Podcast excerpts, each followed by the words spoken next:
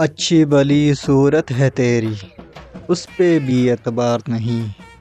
जितना मेकअप खरीदा है तुमने, उतनी महीने की पगार नहीं।